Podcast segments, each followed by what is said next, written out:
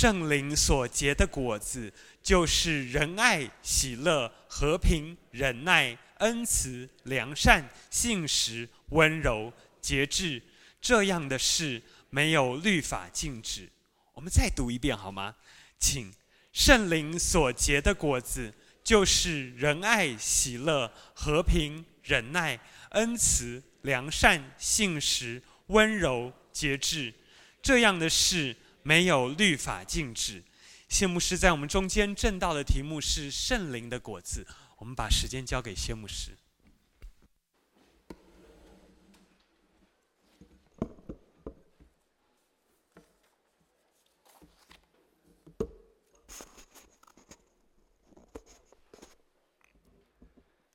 弟兄姐妹早安。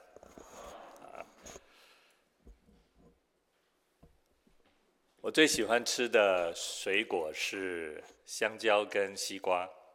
我后来想一想，为什么我喜欢吃香蕉跟西瓜？哦，原来我懂了，因为我爸爸喜欢吃香蕉跟西瓜。啊、吃香蕉不单只是让人心情喜悦，吃香蕉也有丰富的钾离子，啊、可以提供我们身体很好的帮助。呃，各位，你知道香蕉在台湾有很多种，对不对？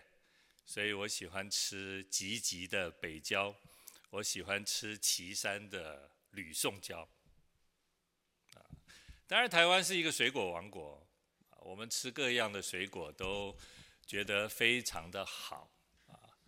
但是我们也要想，在这么好的水果的背后，除了上帝的恩典让它可以呃很好的生长以外，你知道，呃，一颗好的水果其实背后有果农非常大的努力、辛苦、殷勤。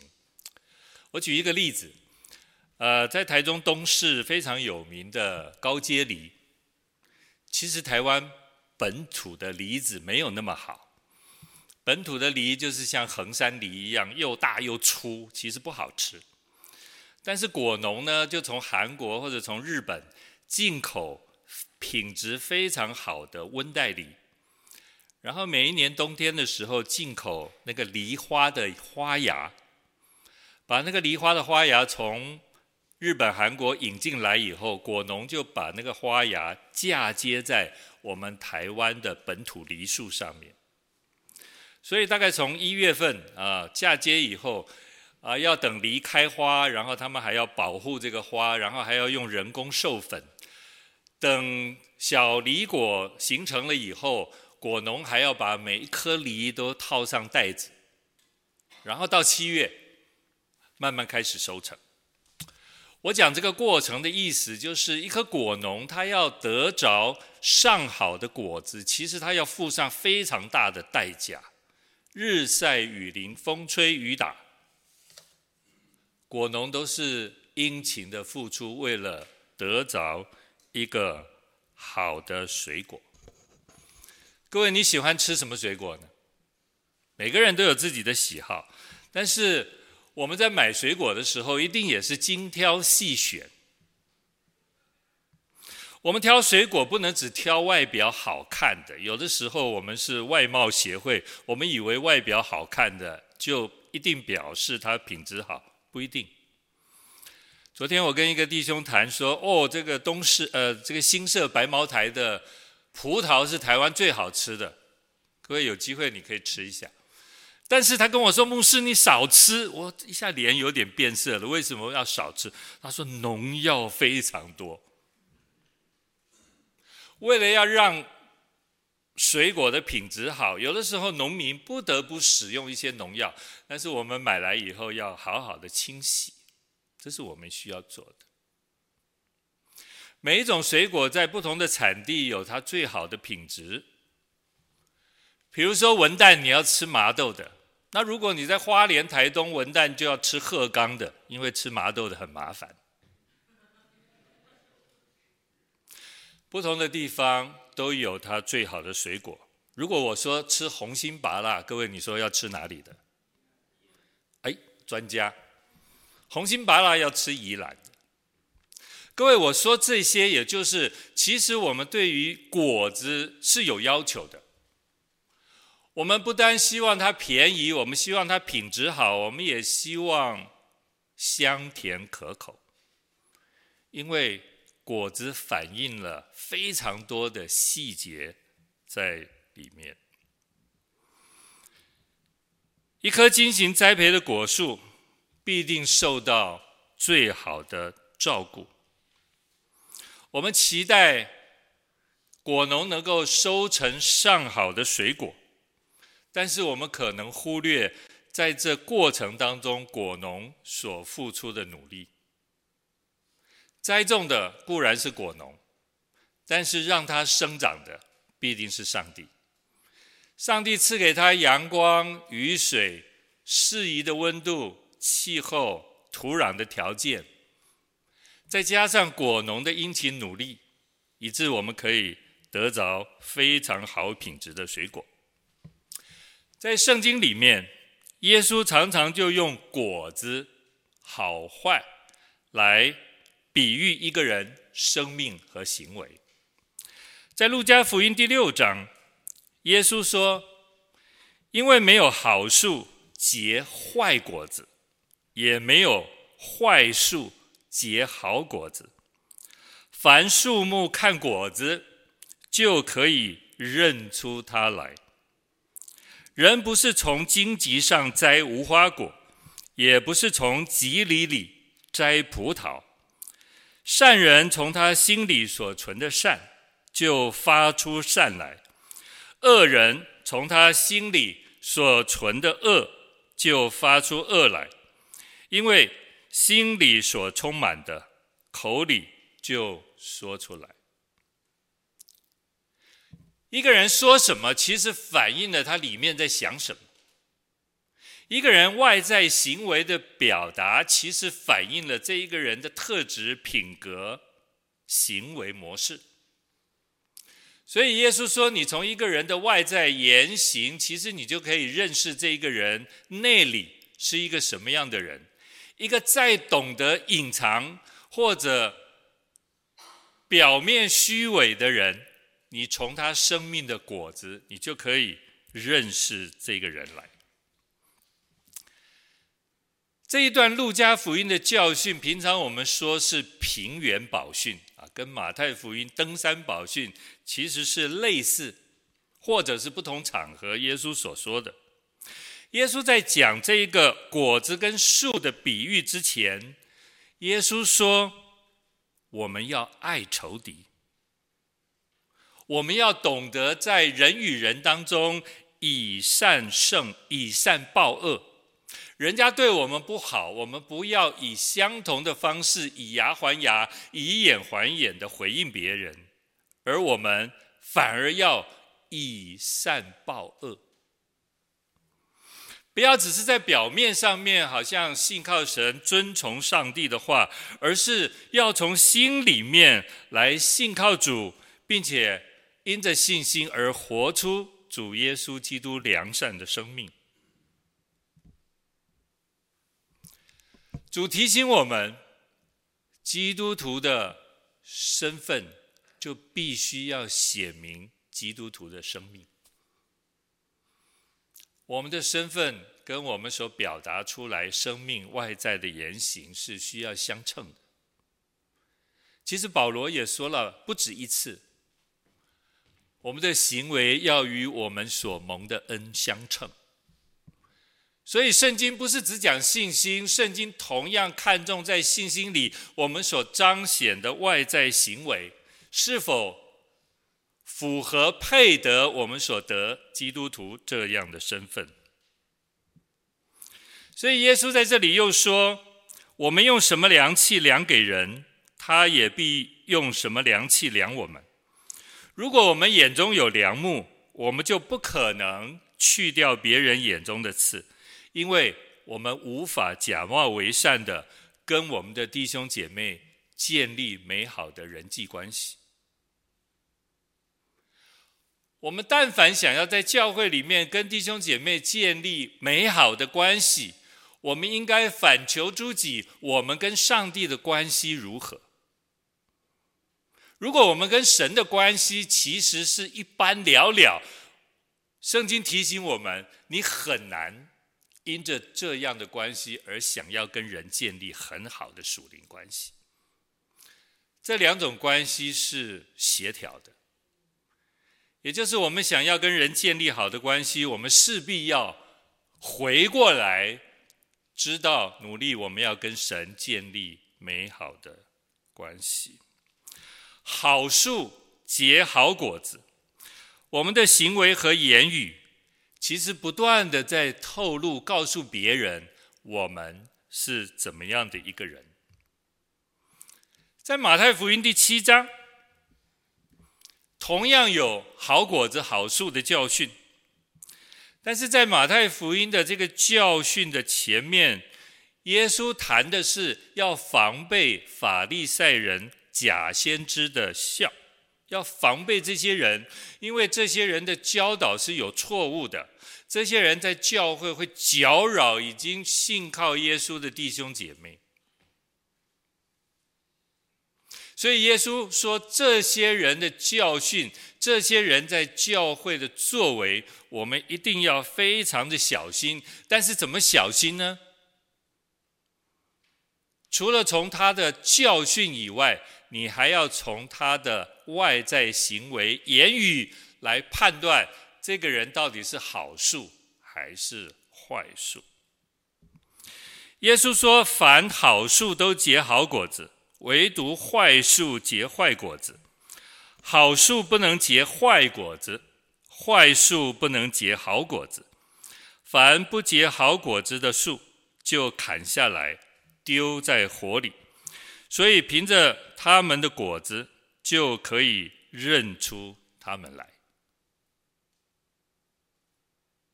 我们要认识一个人，不要只听他说什么，而是要看他做什么。这是耶稣在这里的教训：凡不结好果子的树，就砍下来丢在火里。马太福音登山宝训是这么说，其实，在约翰福音十五章，耶稣也说，不结好果子的枝子，剪下来当柴烧，丢在火里。当然，为了让我们结出好果子，约翰福音十五章说，那这个枝子就要。尽量的修剪，修剪也就是你我为结好果子所要付出的努力跟代价。就像一个果农，他为了要收成上好的果子，他势必在栽培的过程当中，他需要付上极大的努力。怎么样在教会当中，在耶稣那个时代，教导弟兄姐妹要认出假先知，要防备这些人呢？耶稣说，就是用他们的果子来认识他们，不单是他们所说的，也要从他们所做的来认识他们。在加拉太书里面，保罗说他不传割礼的律法，所以这件事情就受到人的讨厌。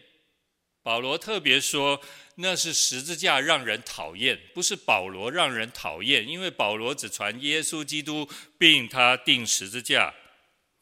保罗说：“如果我传割礼的福音，那十字架讨厌人的地方就不存在了，他也就不会受逼迫。”可是保罗不断地强调，告诉我们：我们重生蒙恩得救。就是靠信心，不是靠外在的行为，也不是靠我们如何的去遵守律法。各位在这里，我想我们需要澄清一下，在登山宝训里面，耶稣说律法的一点一画都不能废去，直到永远。可是我们在新约的书信里面，我们又不断的看到这些使徒们告诉我们：我们不是靠律法得救，乃是靠信心得救。到底这两者的差异在哪里？我们要怎么样来平衡？到底律法是要遵守，还是律法不要遵守？所以我们需要回到今天的这个课题来。到底他们讲的律法有什么不同？而我们从旧约的角度来看，旧约整个所涵盖的律法有三个部分。各位，我们要清楚哈，律法有三个部分。第一个部分是有关道德的律法，人与人之间关系的律法。第二个部分是有关政治的或法律的律法。你做了什么，就应当受到什么处罚。你犯奸淫，然后犹太人就会用石头把你打死。这是关乎行为跟法律的律法。还有一种就是礼仪的律法。礼仪的律法是关乎我们这个罪人的。我们要除罪，我们要免罪，所以立位记很清楚的告诉我们：你要透过不同的献祭方式，你要透过奉献可以除罪，这是礼仪洁净方面的律法。所以在旧约里面强调了这三种律法。那耶稣说律法一点一画都不能废去，代表什么意思呢？我们看到时代的进程和救恩的进程，我们知道了道德的律法从旧约到新约一点一画都不能废去。摩西十诫里面所教训我们的一件事情都不能废去，直到今天我们仍然要遵守摩西的十诫律法。可是，在以色列王国的时代，在以色列神权政治体制的底下，当时的法律，在犹太和以色列灭国以后，以色列人就不能再用自己的法律，王国时代的法律，神权时代的法律，也就是说，以色列人的法律政治体制是有时效、有阶段性的。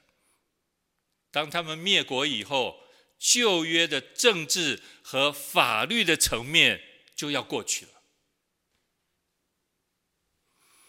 我们在讲礼仪的法律，礼仪的法律其实也是预表性的、有目的性的。旧约所有的献祭，旧约献祭的羔羊，都预表了神的羔羊耶稣基督。所以，当耶稣基督降生，当耶稣基督为世人的罪死在十字架上的时候，旧约所有关乎于洁净、献祭、除罪这样的律法，也要完全的废去。所以我们今天理解了旧约的这三大部的律法，其实到新约时代只剩下一种，就是关乎道德。关乎人与人之间关系的律法，这个律法永远不会废去。这个律法不单不能废去，而这些律法要在耶稣基督里更加的被成全。以致我们今天说，我们得救不是靠律法，我们得救不是靠大以色列人的政治法律的律法，我们得救也不是靠献祭的律法。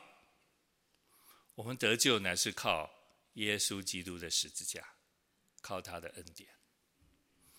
而我们从旧约所读到所有关乎人与人之间的，不单是在十诫里面，也包括在摩西的教训里面，更包括了在新约许多耶稣的教导里面，还有我们所读到的保罗和使徒们的书信里面，其实写了太多关乎人与人。教会弟兄姐妹之间的关系，这些内容是不会废去的，到任何时代都不会废去，直到主再来的时候，主完全成就这样的律法。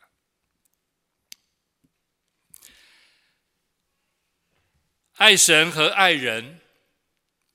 耶稣说：“这两大诫命，其实就已经是律法和先知道理的总纲。其实，耶稣这一句话真的需要我们更深的去思想：为什么律法和先知所有所讲论的道理，最后你要浓缩起来，只有爱神跟爱人这两件事情？”而这两件事情其实也在耶稣基督十字架的恩典当中被成全了。在圣灵降临以后，我们每一个在基督里的人，我们身上是带着圣灵的印记。你我身上有圣灵的印记，在圣灵居住在我们心中的恩典里面。大能里面，圣灵在我们里面活出圣灵的果子，那是一种属天的生命，那是一种分别为圣的生命，那是一种在你我行为上可以结出好果子的生命。仁爱、喜乐、和平、忍耐、恩慈、良善、信实、温柔、节制。使徒保罗说：“这不是你我修身养性所得着的道德结果。”使徒保罗说：“No，这是你我因着耶稣基督，因着圣灵的大能，因着神的话，在我们里面所显出的一种像耶稣的生命。这是生命，生命是靠信心得来。”是在信心里面操练，是在信心里面努力得着的，不是靠修身养性，不是靠自我的修为去领受的，这是圣灵的工作，这是神的工作，在你我身上所显出的恩典。所以保罗也提醒我们，圣灵在我们身上有工作。小心，我们的肉体其实还伏在那恶者的手下，我们的肉体也不断的在体贴我们自己。圣灵可以说要对付我们自己，但是我们的肉体又体贴我们自己。保罗说，圣灵的工作跟肉体的工作是彼此为敌的。保罗非常用心的提醒我们。我们要顺着圣灵而行，就能够在生命当中显出圣灵在我们身上所结的果子。基督徒有的时候容易落在一种法利赛式的属灵观里面。有的时候我会听到有人说啊，某某人比较属灵，某某人不属灵，我就会想，那我属不属灵？各位，我建议，我也劝大家，不要去评判别人到底属不属灵，因为这不是你我的工作。就像别人得不得救，也不是你我的决定，这是上帝的工作。可是我们很容易就用一些人外在的现象，我们就很主观的去评论。这个人爱不爱主？这个人属不属灵？有的时候，连我们传道人都会落在这样的假象里面。但是弟兄姐妹，我们一切所在外在看到的这些主观的评论，其实是不客观的。就如同我们用一个人是否常常读经祷告。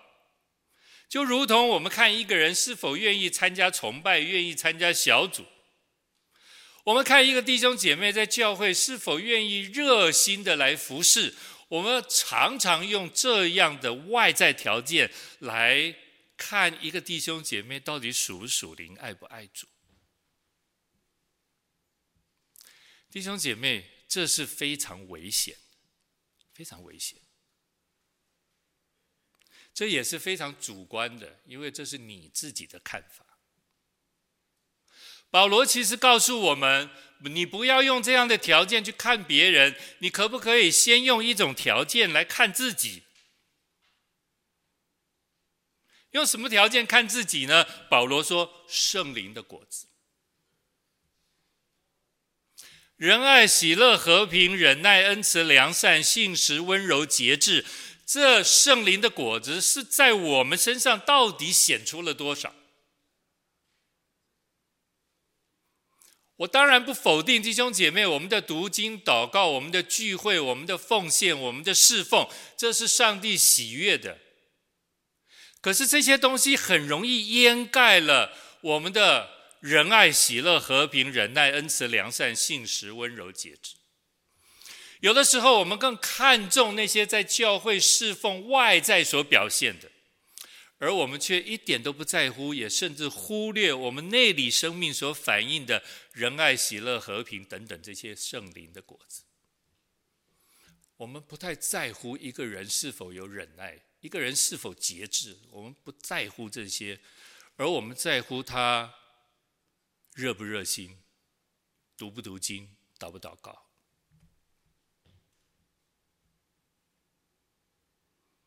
好不好？我们用圣灵的果子先看自己。我们当中有一位弟兄常常提醒我们，圣经的话不是用，不是要我们拿来去教训别人。圣经的话常常是圣灵光照，让我们看看自己。我觉得说的真对。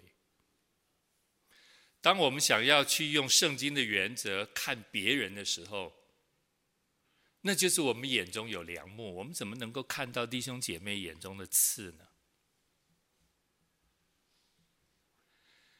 圣灵的果子是在你我生命当中所彰显主耶稣基督的生命。我们顺着圣灵而活，其实我们就等于实践了律法，我们就等于在基督里领受了耶稣成全律法的恩典。今天的经文说，圣灵的果子没有律法禁止，没有律法禁止。我们在保罗所教导的真理当中，我们领受。哥林多教会是我们所熟悉的一个教会，我们也知道这个教会，保罗说他们恩赐很多，但是却是一个属肉体的教会。保罗说：“我不能说你们是属灵的，恩赐很多，却不是一个属灵的教会。”弟兄姐妹，你有没有想到这个冲突在哪里？也就是这个教会的人都很能干，很聪明，很有能力，很会做事情，但是缺乏什么？保罗说：“我不能说你们是属灵的，所以他们缺乏什么？他们缺乏仁爱、喜乐、和平、忍耐、恩慈、良善、信实、温柔、节制。”他们拥有了我们外在都很羡慕的东西。哥林多教会是一个充满恩赐的教会，也就是一个外在能力很凸显的教会，但是他们却不是一个属灵的教会。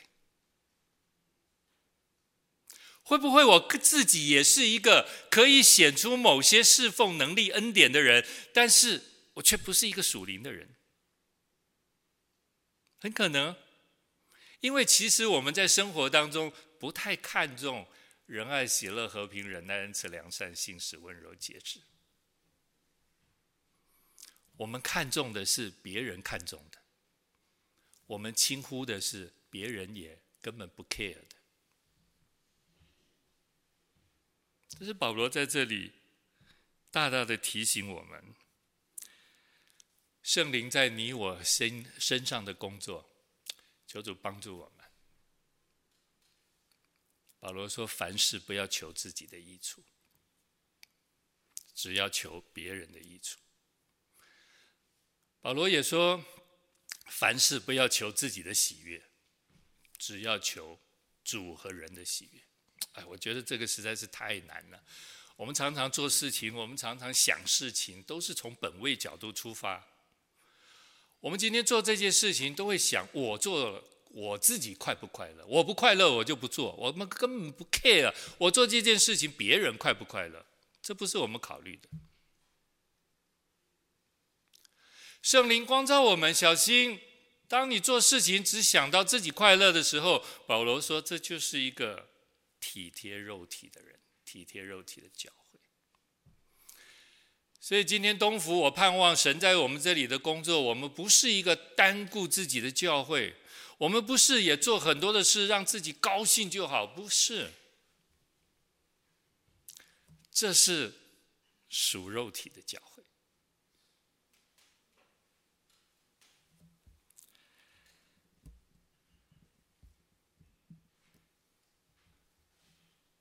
过去这几天，我们同工很努力的在做一件事情，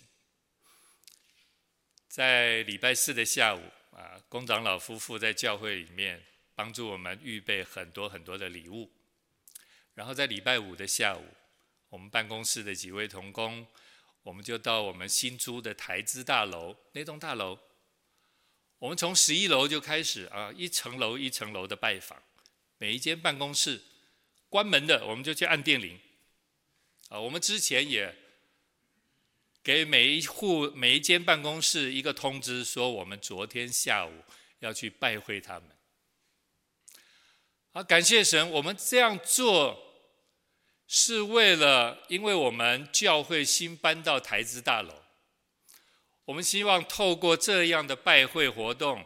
能够让每一个办公室知道说，五楼之四今天有一个教会搬来了，而这个教会愿意跟这一栋大楼的每一间办公室建立一种和睦的关系，所以我们就代表教会也预备了都是小点心的礼物，装成一盒一盒，非常的精美，然后到每一个办公室去拜会，送他们小礼物。告诉他们，我们是新搬来的邻居，我们希望跟他们做朋友。在礼拜四的中午，九月七号礼拜四的中午，我们从十一点半到一点半，我们会开放我们聚会的空间。我们为这一栋大楼台资大楼要举办一个联谊的茶会，我们邀请这栋大楼所有的工作的在那里工作上班的人，可以带着便当到我们。东福信友堂的聚会的场地，在那里我们彼此有一些联谊，有一些交通，可以在那里吃饭、喝咖啡、吹冷气。当然，我们也借着这个机会要表达一下，东福信友堂我们这间教会，在那里啊、让他们认识我们一下。我们的核心同工长职也。希望在未来的礼拜二到礼拜五的中午，每一天中午，我们都把我们教会的场地能够开放，提供给那一栋办公大楼的工作人员，他们可以带着便当，然后到我们这里来用餐。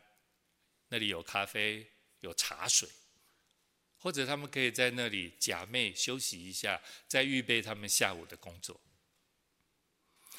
我们这样做，都为了让我们可以跟那栋大楼办公室里面的人可以有更多的接触，让他们认识我们，也让我们认识他们。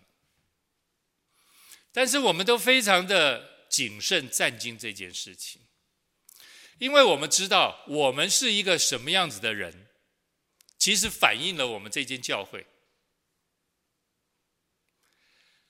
我们的同工雅芳就很打趣的说：“哦，这样他很有压力，他现在坐电梯都要面带微笑。”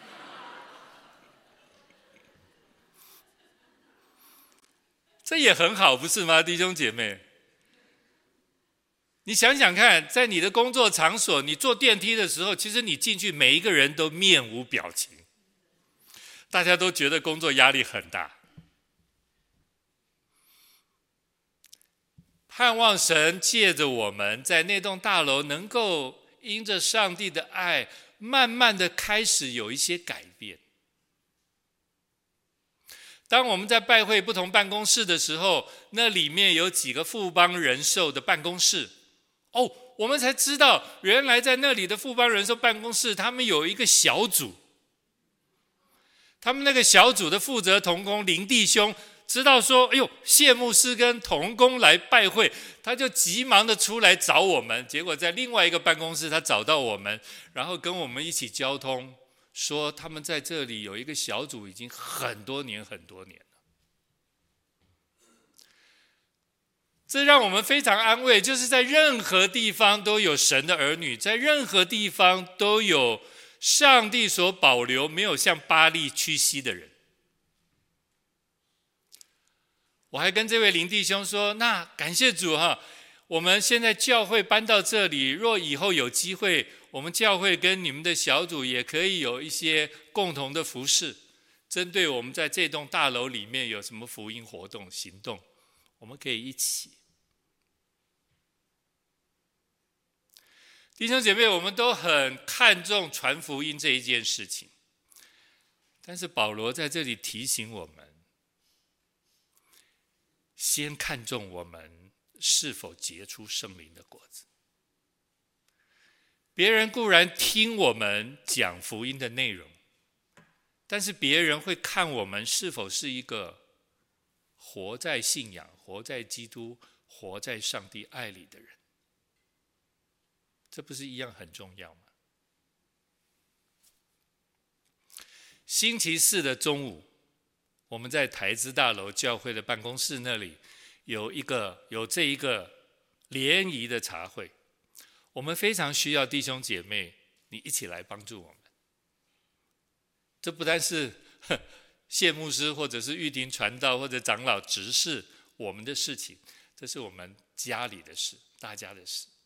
所以，如果星期四的中午，弟兄姐妹你有空，我们很鼓励你一起来，我们服侍我们办公室的那栋大楼。也盼望因为教会场地搬到那里，能够开始慢慢的影响、改变那栋楼的氛围。各位，现在是七月，农历七月，七月十五才刚过。其实前几天我在八德路上那里经过的时候，其实心里都非常沉重。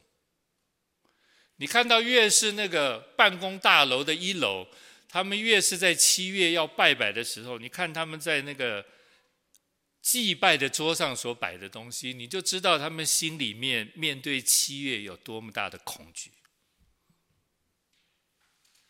但是只有耶稣基督赐给我们属天的平安，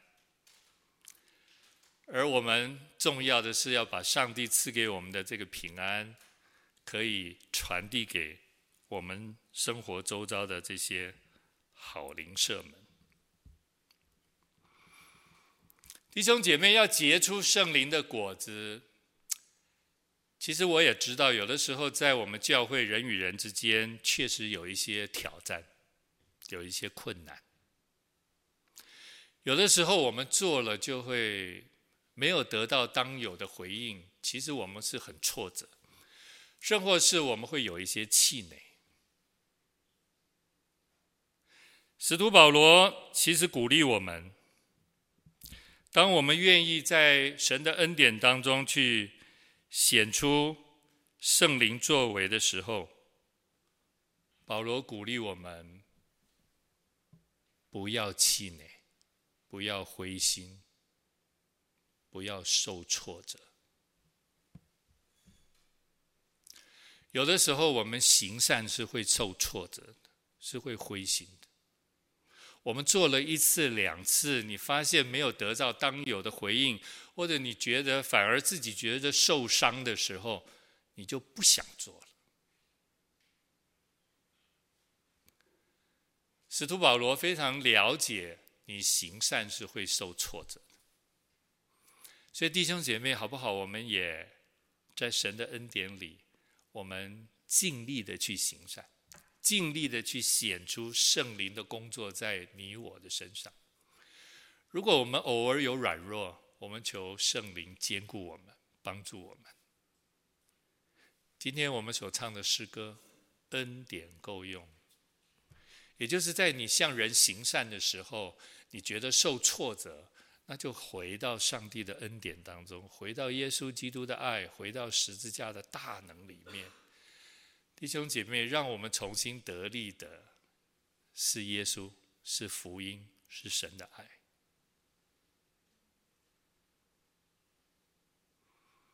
保罗说：“向人行善要尽力而为，向神家里的人更要如此。”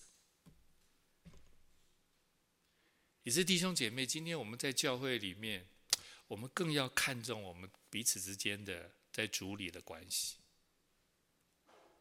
或许我们对非基督徒有的时候，因为信仰的不同、行为方式的不同，我们要爱他们，他们要认识我们，有困难。但是保罗说，在神的家里更要如此。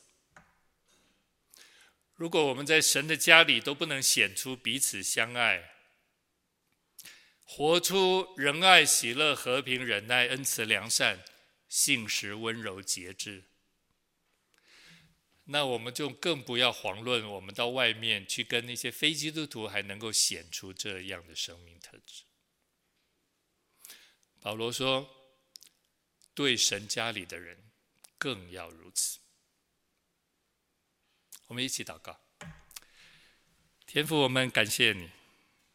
因为你大能的工作在我们的里面，